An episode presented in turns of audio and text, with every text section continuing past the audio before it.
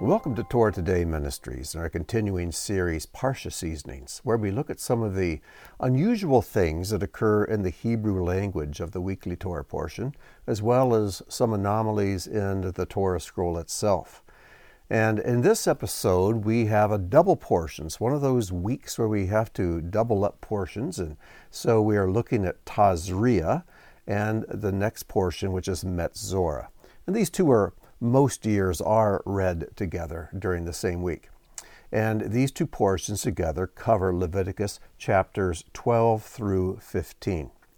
Now, this section has to do with a disease that we call leprosy, though what we know uh, as the de- disease of leprosy today is not the leprosy that we see in the Bible.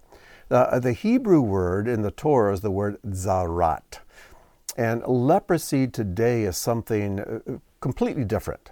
And we need to make sure we understand that the leprosy that um, uh, still occurs today in some cultures is not the disease that we see here in Leviticus. In fact, the rabbis are very clear to tell us that the zarat that we see in the Torah is not really a physical disease at all. It's a spiritual disease that is imparted by God, is assigned by God to teach certain things. And I'm certain that you can think of several examples in Scripture where this occurs. So let's just not confuse the two.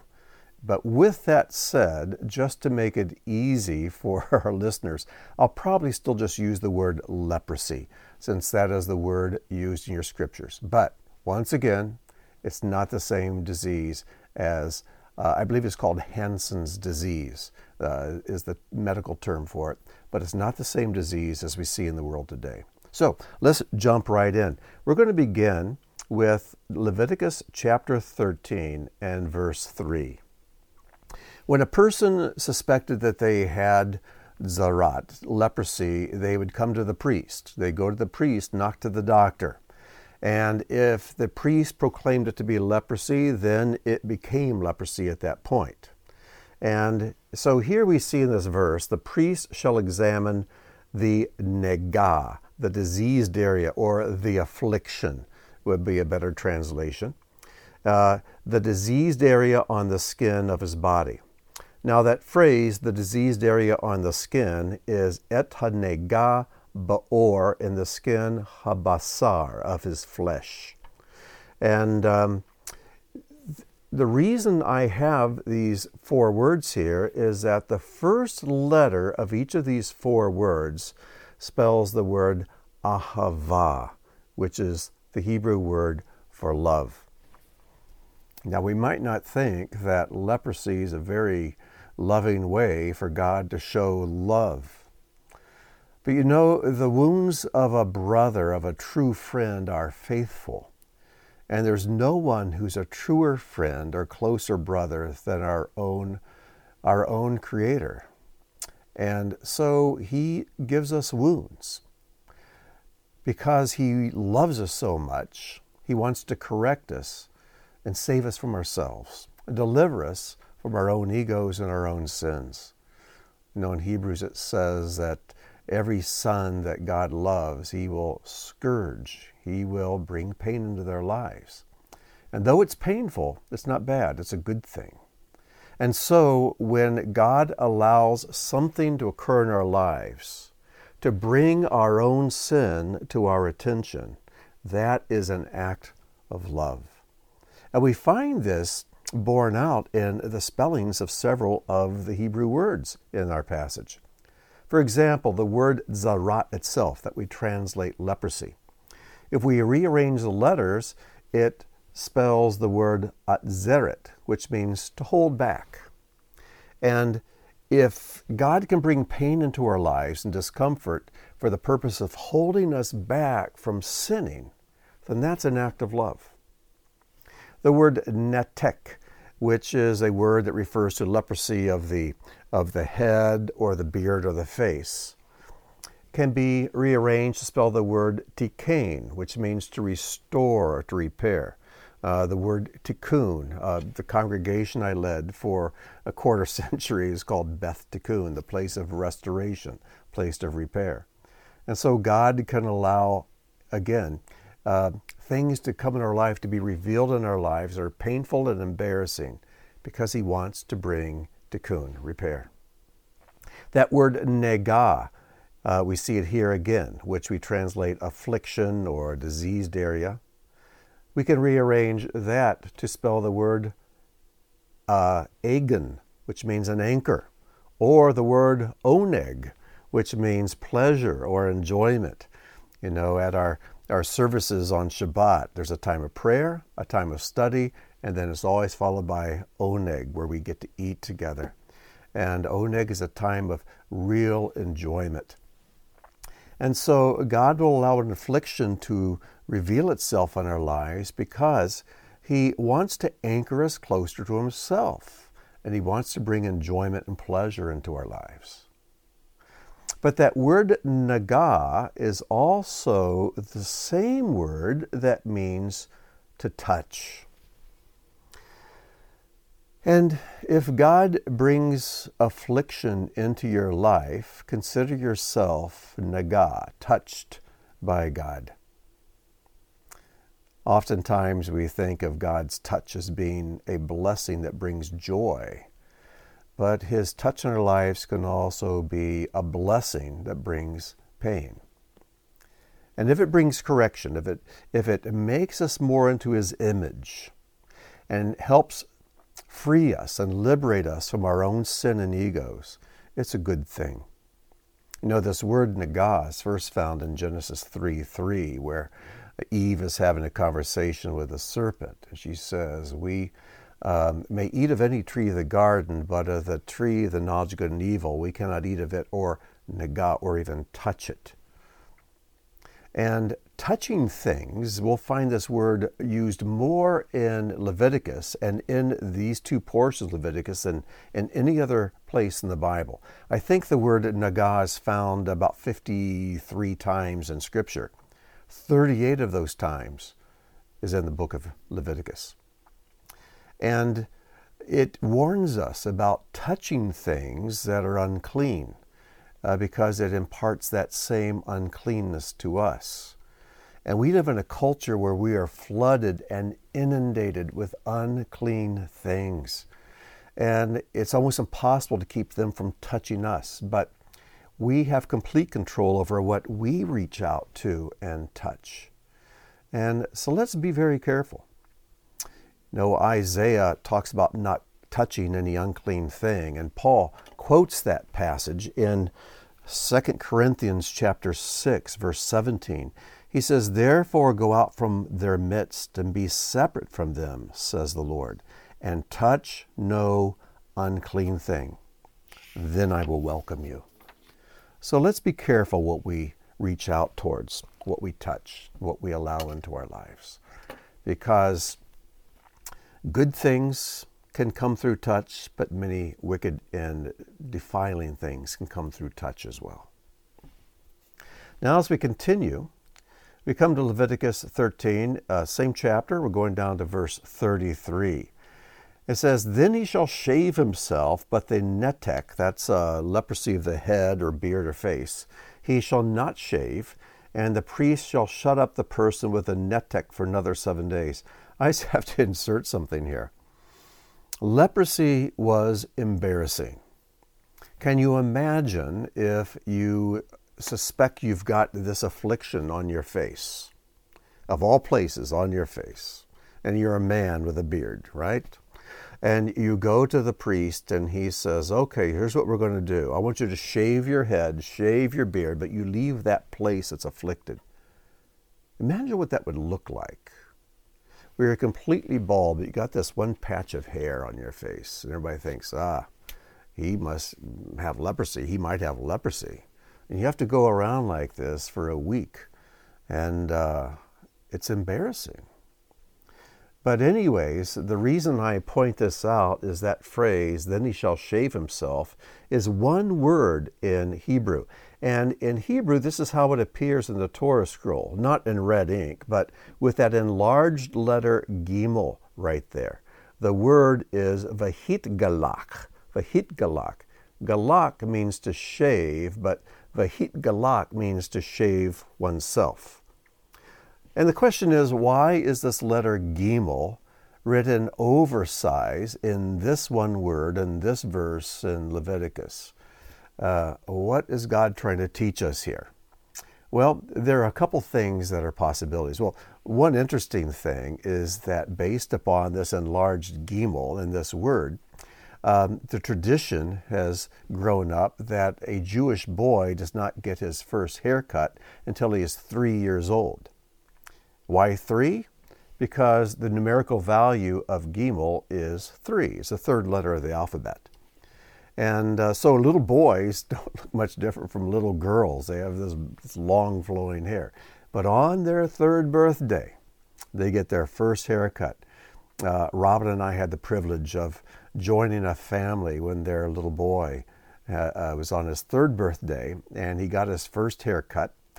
And um, they would cut his hair short, but they would leave the peyos, the curls on the side. And then he would begin to wear a kippah, and he'd begin to wear uh, a tzitzit on the four corners of his garment. And it was a time when uh, it, it, was like a passage of, of growth, uh, a milestone in his life, where he began to take on some of the basic Jewish traditions and to learn and to recognize I've, I've reached this milestone and now I have some responsibilities. It's, it's a beautiful thing. So that comes from this large gimel in the word vahitgalak.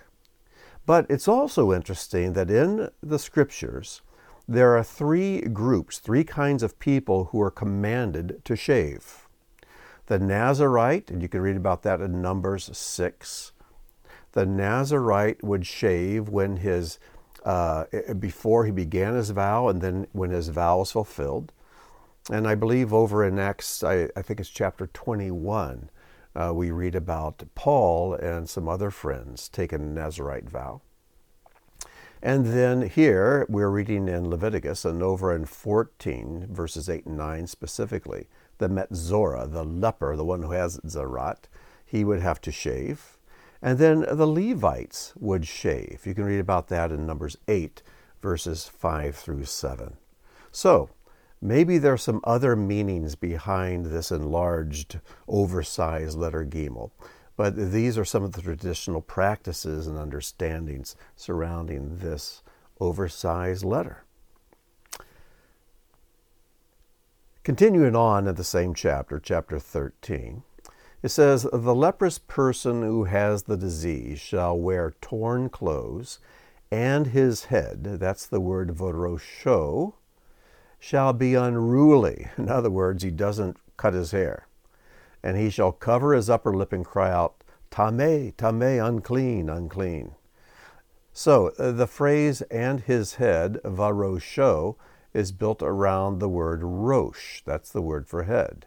The first vav means and, and the last vav means his. Varosho and his head. Now, it's interesting that this word, varosho, occurs only four times in the entire Bible. And they all have something in common.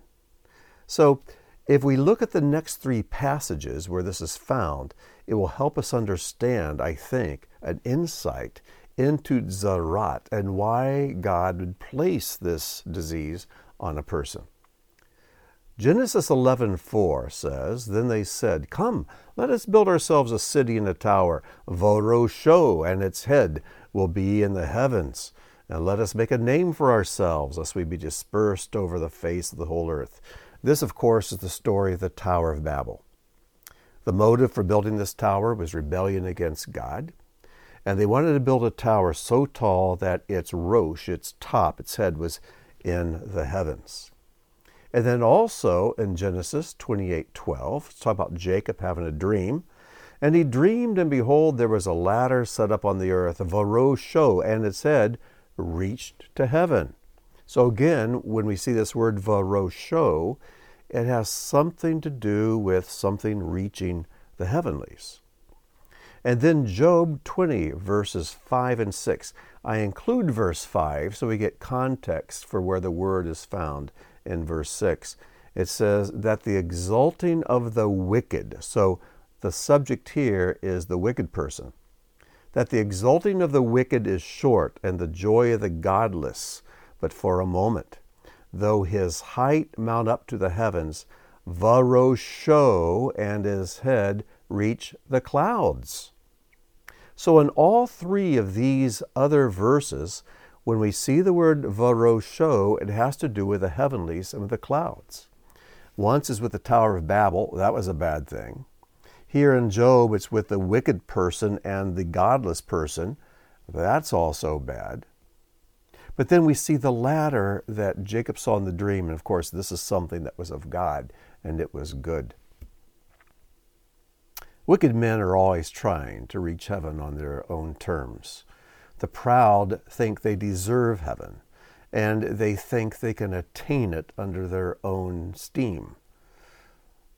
But maybe that is one of the reasons why the other appearance of varosho has to be is in the context of a leper. Traditionally, leprosy was seen as a result of misuse of the tongue, lashon hara.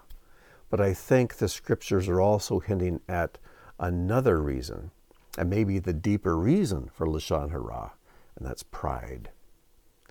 When you lift up your own head through your own pride and wickedness, trying to reach the heavens, God says, maybe you need humbled. And so he touches you because he loves you and he brings something that's embarrassing and shameful, something that kind of derails your life for a period of time, so that you can learn to humble yourselves. And, um, and then when you're humble, he says, okay, now I can use you again. Let's continue on a bit further.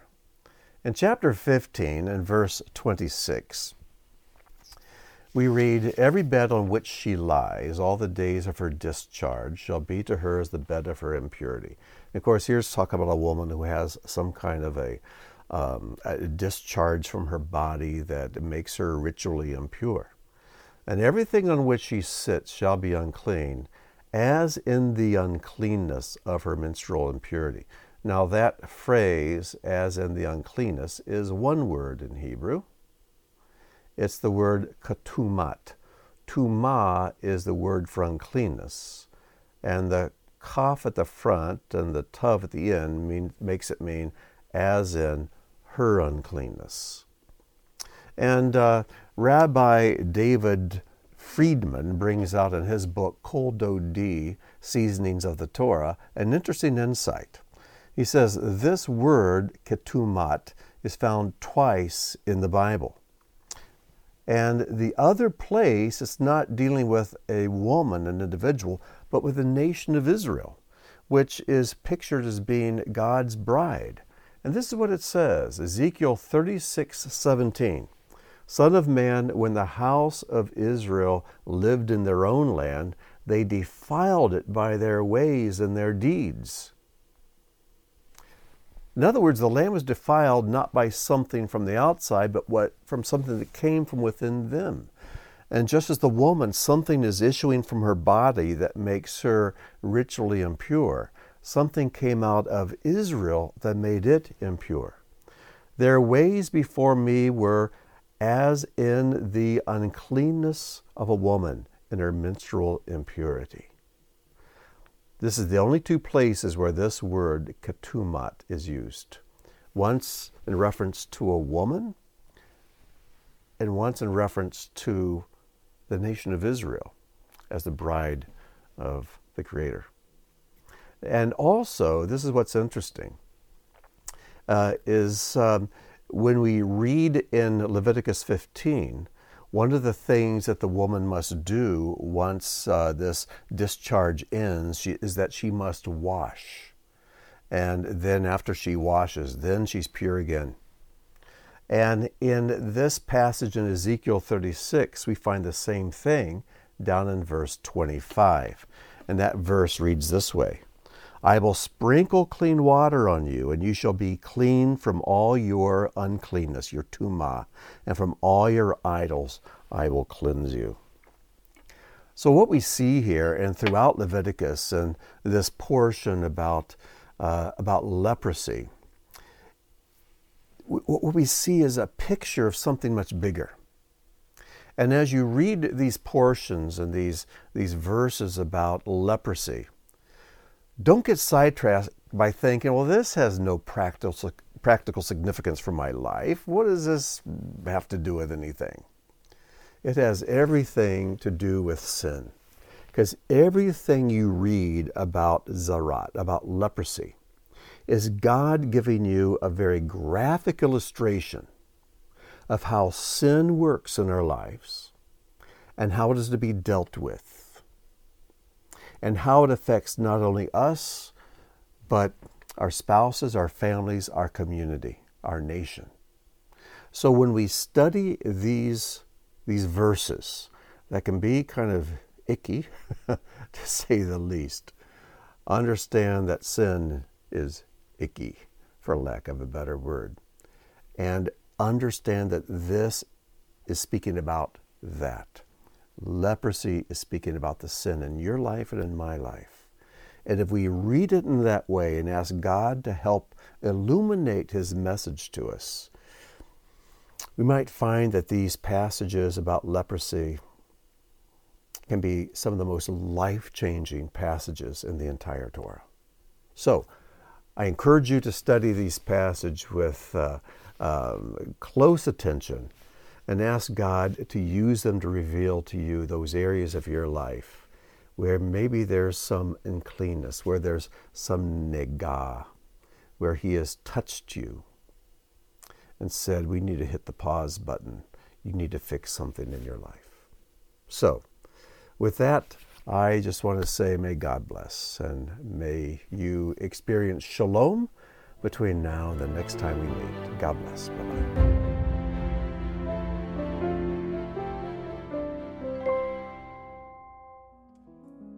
Thank you for joining us for today's teaching. If the work of Torah Today Ministries has touched your life, please consider making a donation or sponsoring an upcoming video. As a video sponsor, you'll have an exclusive opportunity to memorialize a family member, celebrate a special event, or simply support the ongoing creation of similar content. Your tax deductible contribution helps ensure that our teachings continue to reach all who are longing for truth. Click the link or visit our website to learn more. Enough said.